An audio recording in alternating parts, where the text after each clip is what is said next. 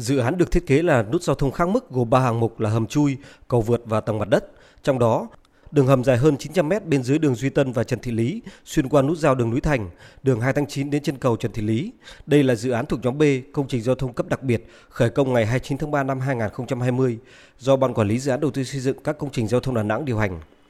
Công trình nhằm cải thiện tình trạng ùn tắc giao thông tại khu vực cụm nút Tây cầu Trần Thị Lý, tạo nên trục giao thông hoàn chỉnh, kết nối với sân bay quốc tế Đà Nẵng và khu vực phía đông thành phố, giảm tải cho các đường trục chính qua khu vực phía đông thành phố như Nguyễn Văn Linh, Xô Viết Nghệ Tĩnh. Tại lễ khánh thành nút giao thông quan trọng này, ông Lê Trung Trinh, Chủ tịch Ủy ban dân thành phố Đà Nẵng khẳng định công trình đánh dấu sự phục hồi mạnh mẽ của thành phố trong thời gian tới. Công trình này đánh dấu sự trở lại của các hoạt động phát triển kinh tế, văn hóa xã hội trên địa bàn thành phố,